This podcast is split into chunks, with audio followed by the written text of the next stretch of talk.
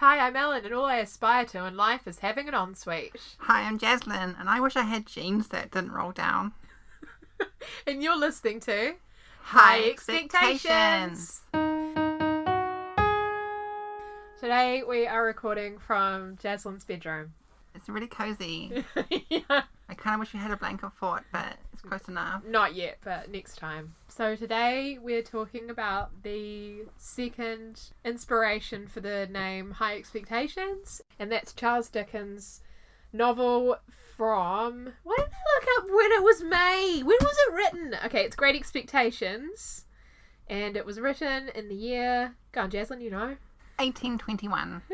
no, it was serialized from 1860 to 61, and then it was in book form, published in book form in 1861. I was so close. Great Expectations centres around the life of Philip Pirrip, who is uh, known by those closest to him as Pip. He's an orphan who lives with his sister and her husband Joe, the blacksmith. His sister's Dick and feels that he he is though she is, and feels that he is a complete burden to their already very down and out family. Then what happens is I guess we should start first with him coming across a convict in the field. Yeah. And he's super hungry and he's like, Give me some food And then Pip's terrified and he thinks He that he'll would be be. killed if he doesn't bring this guy back food. So he brings him back some food and notably he also brings him cake. And then so then they're found and he's taken away back into jail and then that seems to be of no consequence. And then another massive thing happens. I just want to point out that I was very confused about the whole convict thing. He also tells Pip to go get a, a file. Yep, so he can get out of his chains. Yeah, I wasn't paying totally close attention. And I first thought he was telling Pip to go get him some flowers, which I thought was kind of odd. As he was in this like muddy marsh, I thought maybe he just wants to see some colours before he dies or something. Yeah. And I didn't realise my mistake until much further into the film. The other major plot line of Great Expectations, and probably the most major actually, is that he is welcomed into the home of Miss Havisham, a very wealthy woman who bizarrely walks around in her wedding dress. And she has a young daughter called Estella, who hmm, she essentially seems to just get Pip to play with. They just seem to be companions, but it's pretty obvious pretty quickly that, that she has an agenda. And the main agenda is to train Estella to be as nasty to Pip as possible because she's teaching her to be an absolute man killer. Because she hates men. Why? Because she was jilted at the altar. What? And she's still not over it. Hence why she's wearing her wedding dress. Would you like to pick up the second half, Jazz, or would you like me to do it? So, based on my credentials of only having seen the Great Expectations miniseries and never having read the book, Pip really likes Estella. He's got a bit of a crush. Yep. And he thinks that Miss Havisham, based on some hints she gives him, is going to give him like a, some kind of inheritance Yes. or a, some pocket money, Considerable fortune, a considerable fortune Yes, to so raise him up in society. Yes. Right, and she pays for him it's apprenticeship. Yeah, Be a she gets an blacksmith. apprenticeship rather than a massive fortune. Yes. And then he becomes blacksmith and grows up a bit. and, and he gets invited back and he thinks sweet i'm going to get with estella now because i'm now like an older boy and i can totally do with this Yeah. someone tells him to go to london So what happens?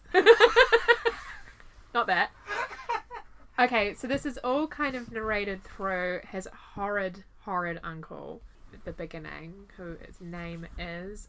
Mr pumblechook So he's the person who takes him to and fro Satis house, which is where Miss Havisham and Estella live. He goes there a number of times before he becomes a blacksmith and they're kind of done with him. But he is visited by I think I think it's I think the news is brought to him by Mr. Mr. Pumblechook, but whatever happened, he receives a letter that tells him he is going to inherit a considerable fortune. It will be given to him in a series of allowances until he comes of age. Oh Um, The condition being that he can never know who his benefactor is. So the benefactor is a complete mystery to him. So he assumes it could only be Miss Havisham. And then that's when the Hmm. second half of the book takes off. and it's also where we get the name of the book Yes, Great he's, Expectations. he's he's told to go to london to be a gentleman of great expectations Yep.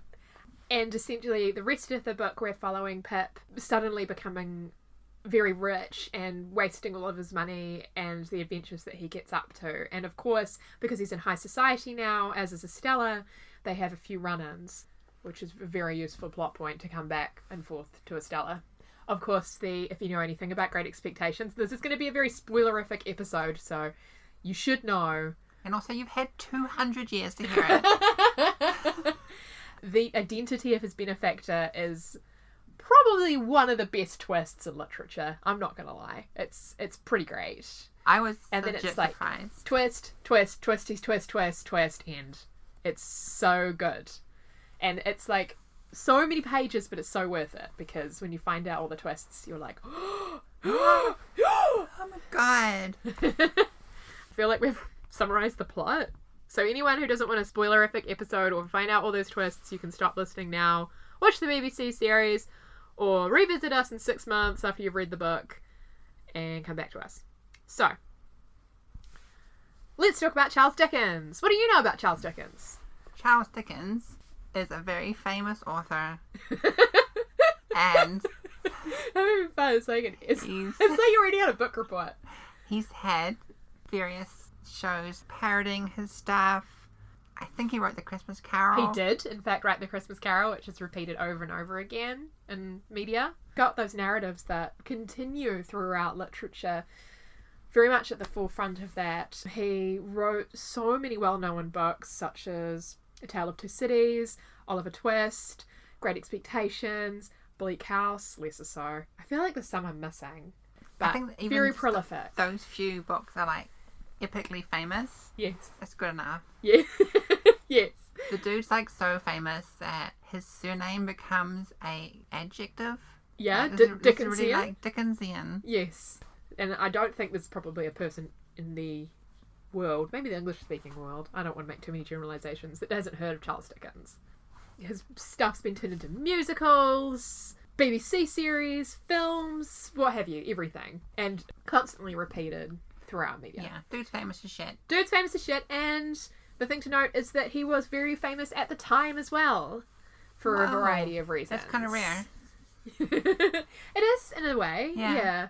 So Dickens was writing obviously in the period of the 1800s. So we said that Great Expectations came out around 1860. So that's Victorian England. So Victorian era England. That was something me and Mum were talking about. We think that the way that his books are shown in like the modern adaptations, they're very bleak. Whereas when he put out Great Expectations, it was supposed to be satire and it was supposed to be funny and there's a lot of comical characters. But I think the way that we see it now is a lot more depressing because looking back at the Victorian Yeah. era, we find that a very depressing time. It was very sexually repressed. You know, resources were more scarce. You know, it was at a time before mass production and the way that we know it. So people would reuse things over and over and over again until they were done. Before Yeah. modern medicine, you know, even and the class structure was very much in place and that's why this book's so striking because you can see pip go from one very different lower class working class family thrown right into the upper class which is incredibly rare but the contrast is so interesting to watch Yeah. It destroys his family as a result. yeah he it definitely destroys his relationship with his family yeah, He becomes a Um, dick. hey He becomes a dick. he becomes a total dick. So, Great Expectations originally came out as a serial, which was interesting to Jaslyn. Whoa. in a literary magazine that Dickens himself edited called All the Year Round. And this came about because he was part of another literary magazine which was called Household Words. And the editors of that were called, I don't know, Bradbury and Evans, but who cares? Anyway, the point is that they had a big fight and they fell out. I think part of it has to do with his very painful breakup with his wife Catherine, which was very public and talked about within society, and there were rumours that he was having affairs, which he probably was. I think that was a very hard thing for him to go through, and that that happened just in the lead up to Great Expectations, and a lot of people think that influenced it a lot because he was going through a really hard time. And yes, it's rumoured that the relationship between Pip and Estella is based on his follow up relationship after Catherine with a woman called Nellie. Ooh. who was apparently quite hard to get, but that I don't know, the author of the biography I read seemed to think that it was a past relationship he'd had before Catherine which inspired it. But regardless, it seems that most people agree that Dickens' own life is reflected a lot in the relationship between Pip and Estella. It is a very special Yeah. connection that they have, and it almost it was one of those things where he must have had to experience it to be able to write it in such an effective way. I think so.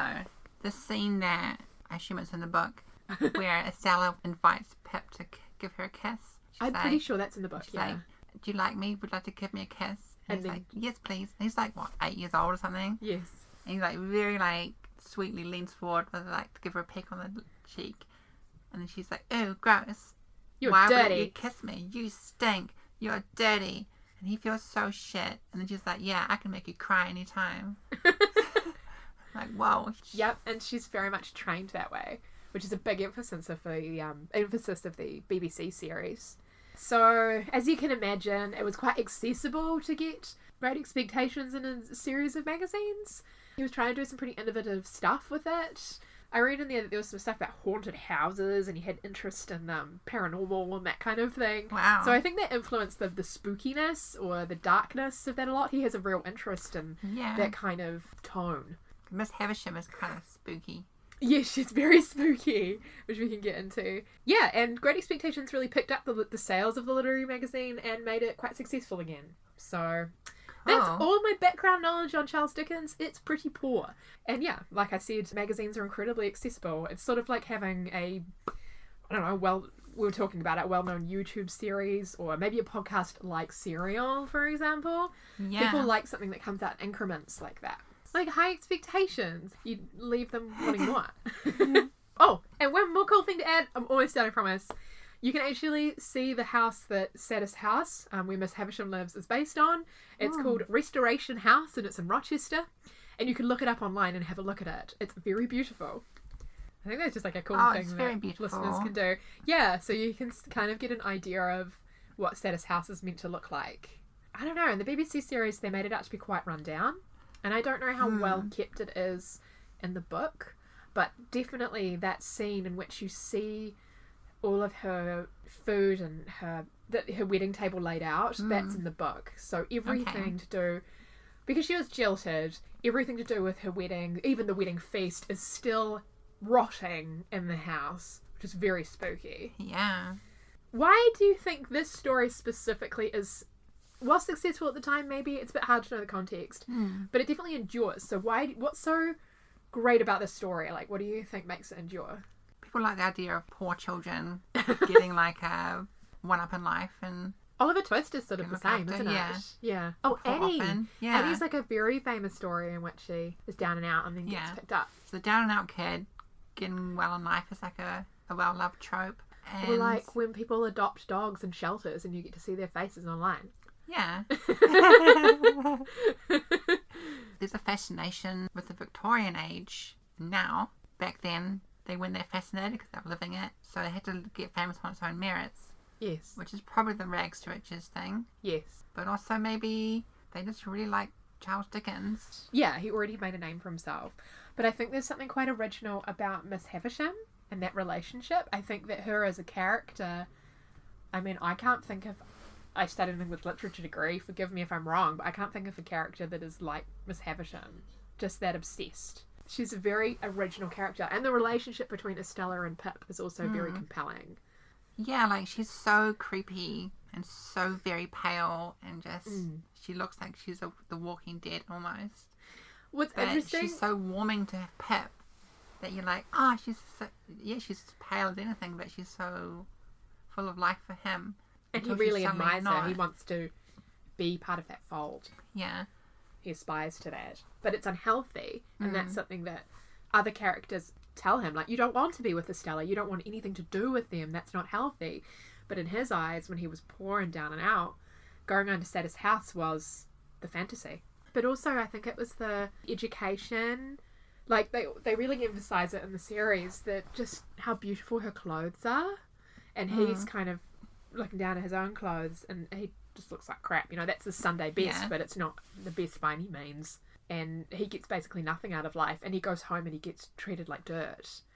So he doesn't have really much going on for him, and being able to go to Satis House makes him feel important. It makes him feel better than other people. And that's essentially what Great Expectations is about. Pip gets in his head that he's better than other people, and it's hard to watch. Yeah. Because he thinks I am meant. I am meant to be rich, and I am meant to be with Estella. Yes. He gets this That, that's, thing. that's very entitled. Yeah, he's so entitled. When she makes it really clear, I don't want to be with anyone. I have been raised to actively hate men. Do you not understand that? yeah, I just had something pop in my head. What about like in Doctor Who, like the first Matt Smith series? yeah. What's the name of his companion? Amy. Amy. Amy becomes obsessed with him because she met him as a child and she was Yeah. an orphan as well. And she holds on to that idea for her whole life because I think things that happen to you when you're a child really impact you. And that's quite un- understandable for anyone watching. Like, if you thought Mm. when you were a kid you were going to be a famous this, you probably hold on to that idea even as an adult. Yeah, It's a it's that time in your development where things just really stick and you can't let them go and you can't analyze them from a mature perspective. Pip just takes it as it is. He just sees this amazing, beautiful fantasy in which he gets to escape from his horrible reality and doesn't actually get a chance to critically analyze it. And he keeps that kind of childlike view as, even as, as he comes of age. Do you think? Yeah. Doctor Who comparison, come on. and also Doctor Who did a Charles Dickens homage in A Christmas Carol. Oh yeah, I think I remember that one. Hmm. Yeah, I can't remember what happens, but yeah, it was Yeah. it was similar to that. Very cool. What I really wanted to talk to you about was because you've only so I read the book in I think it was 2013, so quite a few years ago now, and it took me actually months. Like I find older books really hard to read, but really worthwhile because when I finally got to the end, I was like, this book is incredible. The payoff is so great. But at the time, I found it really difficult, and I didn't really understand what was so great about it, especially because it's it came out as a serial. I think there's a lot of filler, which maybe Right. you would have edited out if it didn't come out in that kind of medium. Yeah. I don't know. But there are so many differences between the series and the book. Remember when I said to you, did you find it really scary when you went in the room with the the wedding feast laid out? And you were like, oh yeah. So if you look at other da- adaptations or you read the book, it's a very scary scene Mm. because there's like rodents actually running around Right. it. Like it's rotting. It's disgusting. Like for somebody who is supposed to be nobility, it makes no sense that she would allow this feast to just sit there and rot and become Yeah, disgusting. I don't think when I saw the miniseries, which was the BBC miniseries Yes. starring Gillian Anderson Yes. Miss Havisham, this scene of the wedding feast, I think is not super obvious that it's rotting food. It just looks really It's all covered up. dusty and Yeah. a fully set table that's just been ignored. But if you were like, Jason, imagine this like banquet hall with like rotting food from like a few years ago, 10 years ago or something, that would be way more gross in my head. Yeah, no, it, it is. So yeah, I just think that that obsession that Miss Havisham has with marriage is it really sticks with you because it's very disturbing. Just the idea that somebody would become so fixated on something that they base their they one manipulated a child to seek re- some bizarre revenge that you're never going to get on mankind, and two, just never let go any of the trimmings of marriage or the wedding. Yeah, she actually says in the series, "I didn't get married. I so basically I died. Like I'm already dead." And she's just like, "I my life stopped at that and it's it is incredibly sad, but also. It just makes you want to be like, life goes on beyond that, and because she can't get past it, she's so stuck on it it's so hard to watch that because the thing that we all rely upon is that no matter what happens in life, no matter how hard it gets, you can always move on. I read a quote the other day that said, "The main thing I've learned about life is that it goes on." And I got, took from that quote that Yeah. doesn't matter what happens, you'll always move on. You'll always keep going. You can be actually resilient towards anything. It's true. Miss Havisham's not. She's very, very flawed. Yeah, she is stuck in this. It's like half her body is stuck in this like time freeze, and the rest of it is moving on and like interacting with the outside world. Yes, You can't let it go. yes, It's almost as if she's frozen. yes, yeah. That was a little joke that didn't get. What was it? Frozen. The listeners got it. What was it? Snow comes down in the mountain tonight, not a footprint to be seen. That kind of Frozen? Kingdom of Isolation. Turns out I'm the queen. Is it that? Maybe. I don't know the songs. Were you making a Frozen reference? yes. Oh. I said. she- It's like she can't let it go. go. It's almost as if she's frozen. Ah, I got it. When you explain yourself, I'm actually beginning to think that I'm really slow at picking up jokes. Apple porn. What? Apple What? porn? What? Apple porn. Shout out to Harkon. We love you, Harkon. I also think the twists are amazing. Honestly, so great. So, should we talk about the twists? Alright, so if you haven't read the book since 1860, what have you been doing with your life? It's time for you to get some spoilers. The biggest twist for me was that Pip spends the whole time thinking that Miss Havisham is his benefactor. yes, this is the big twist for everyone. Right? Yeah. And she wants to turn him into a gentleman, so he's an appropriate suitor Is that what you thought? Oh, interesting. for Estella. Is that what you thought? Oh, that's so And that's what interesting. Pip hey? thinks as well. Yeah, no, totally. Which is why when Estella got off this whole asshole, he's like, what the fuck is going on? And then you find out the night before he's going to get his inheritance, that criminal from the start of the movie comes into his room. You Who is this guy? he's going to kill doing? him, right? Yeah.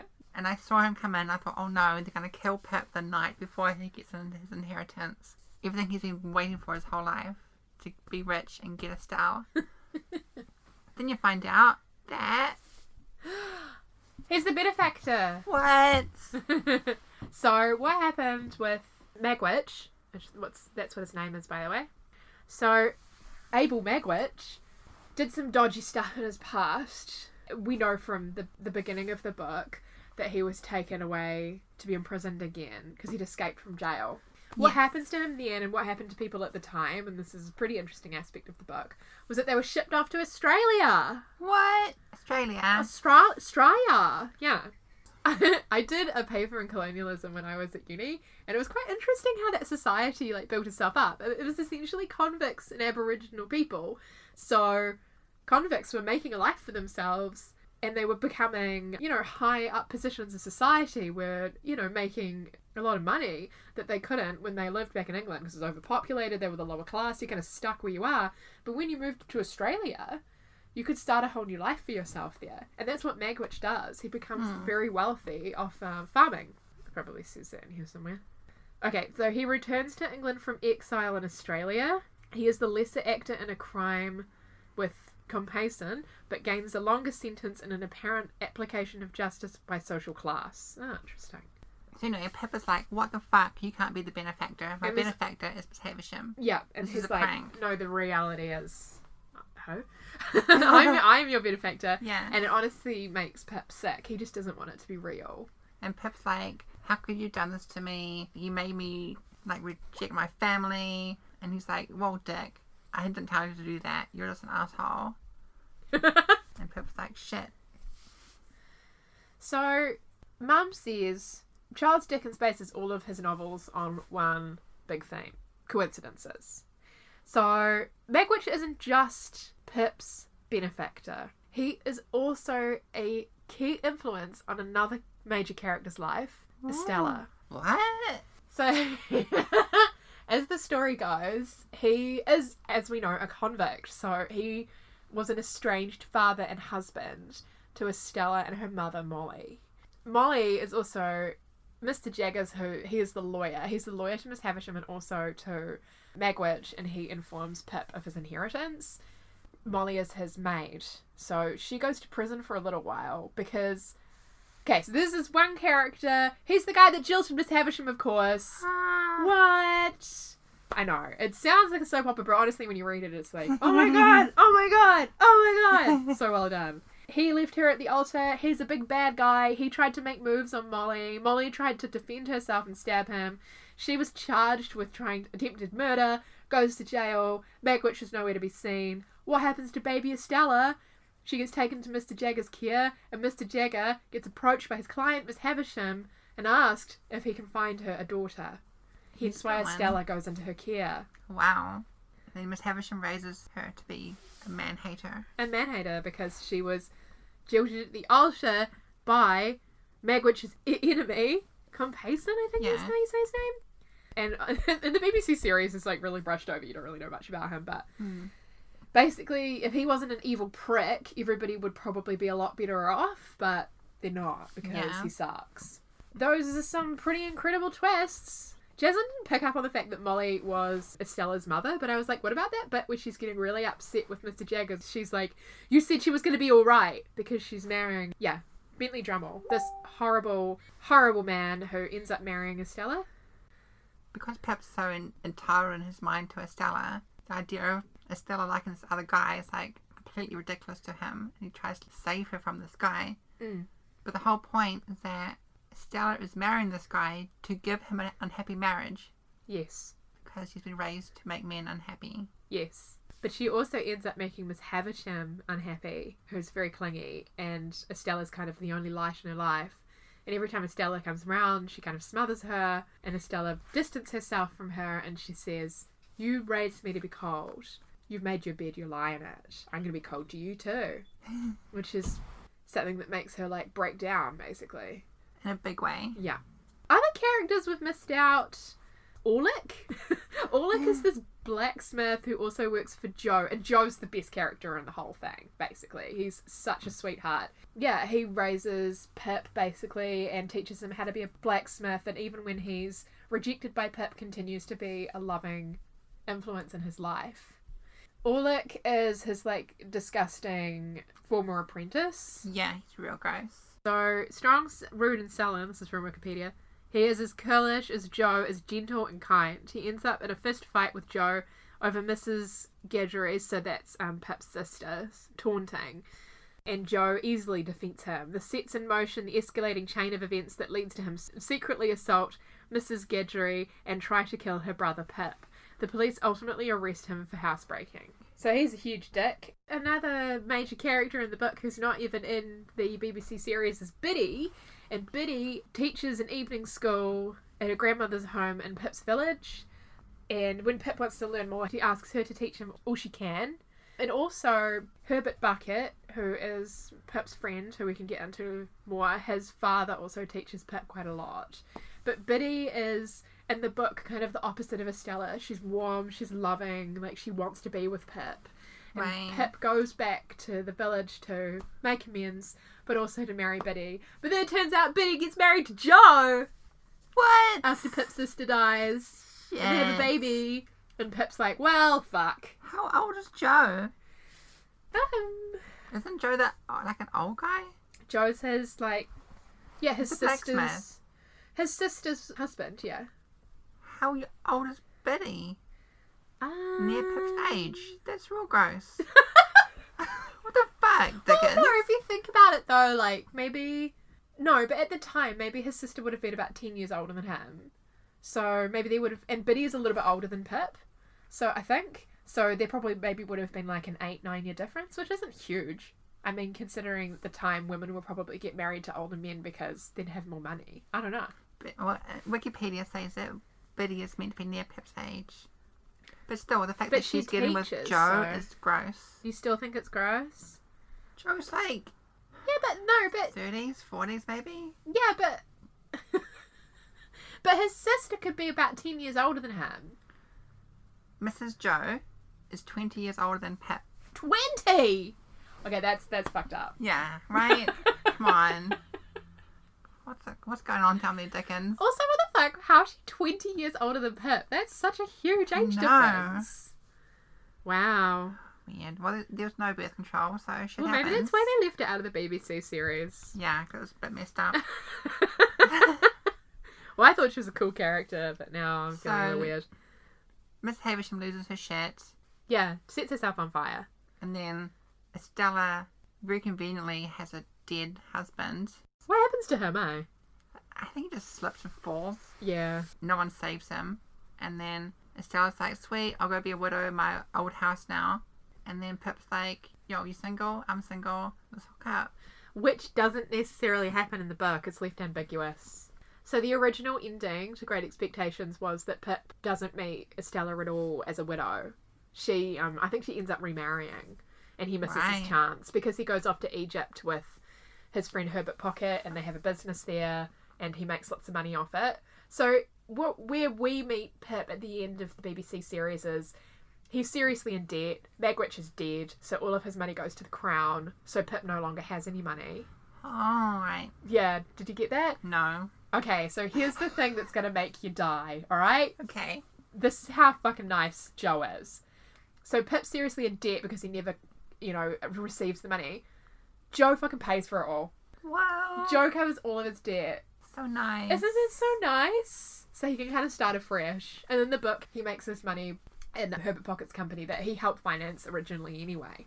And then he comes back home and he's like, Hey, Estella, I'm kind of well off now. And she's like, I'm kind of a widow now.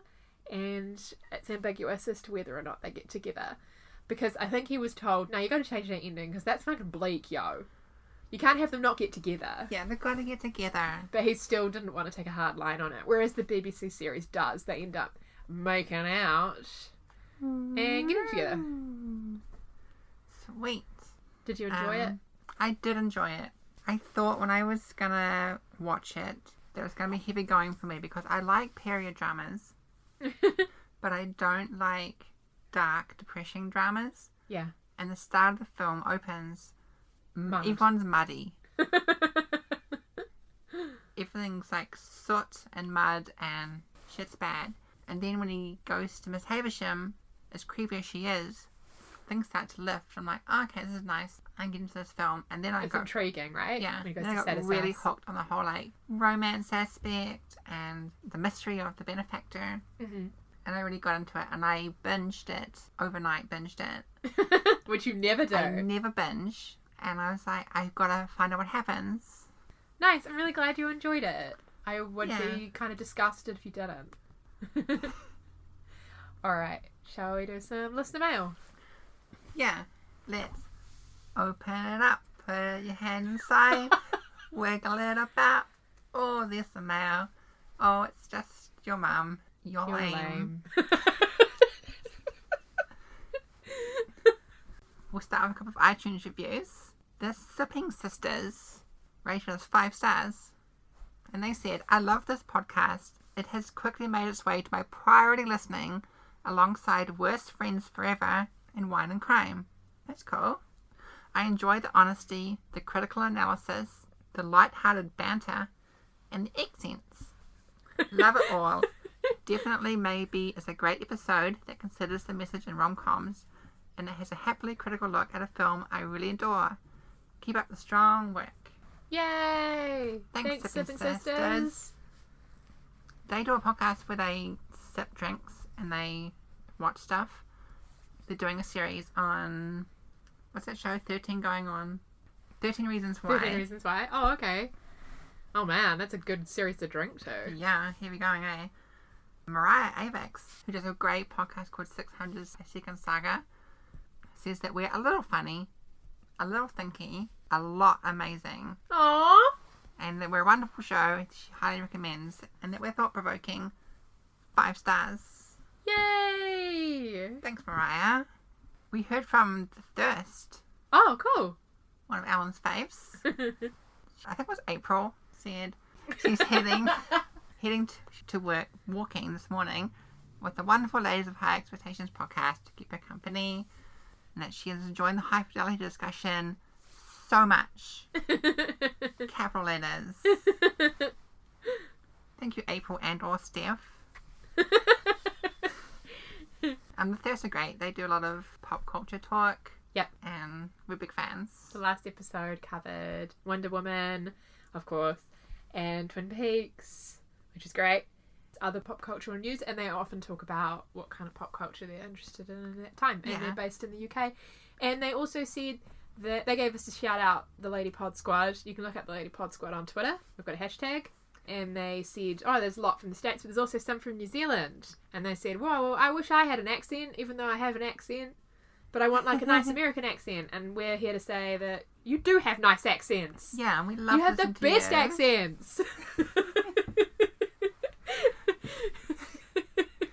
accents. Everyone wants a nice British accent. Shit. Exactly.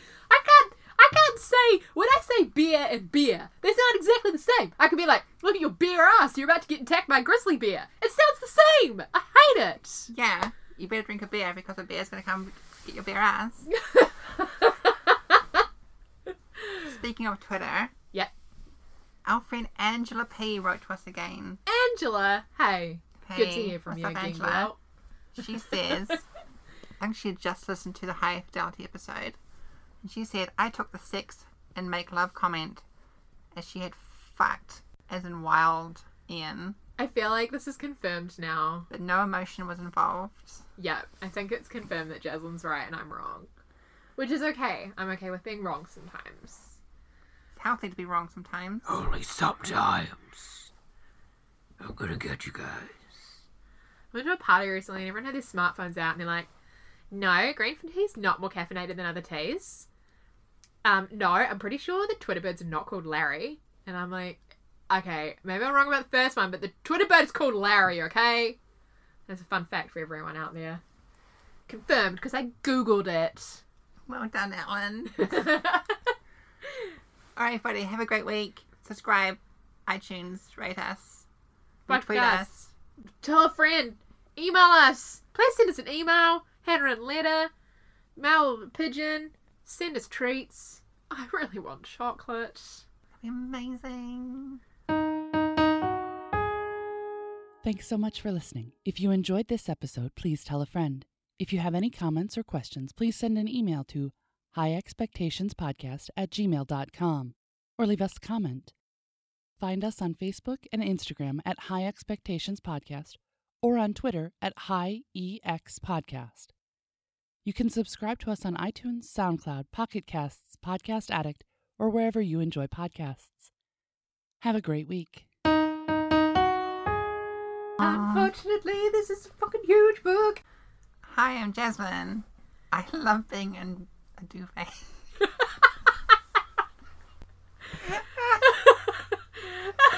and this is hi. Fucking hell. Get your shit together. No, it's okay. Need an escape? Vanish into the depths of a magic forest. Head out on an interstellar repair mission. Travel back in time to change the future. Explore inside someone or something else. Meet dragons, werewolves, birds, bears, aliens, mermen, and a man with a fishbowl for a head. All in 10 minutes or less every week. Tune in to 600 Second Saga for your weekly science fiction and fantasy escape.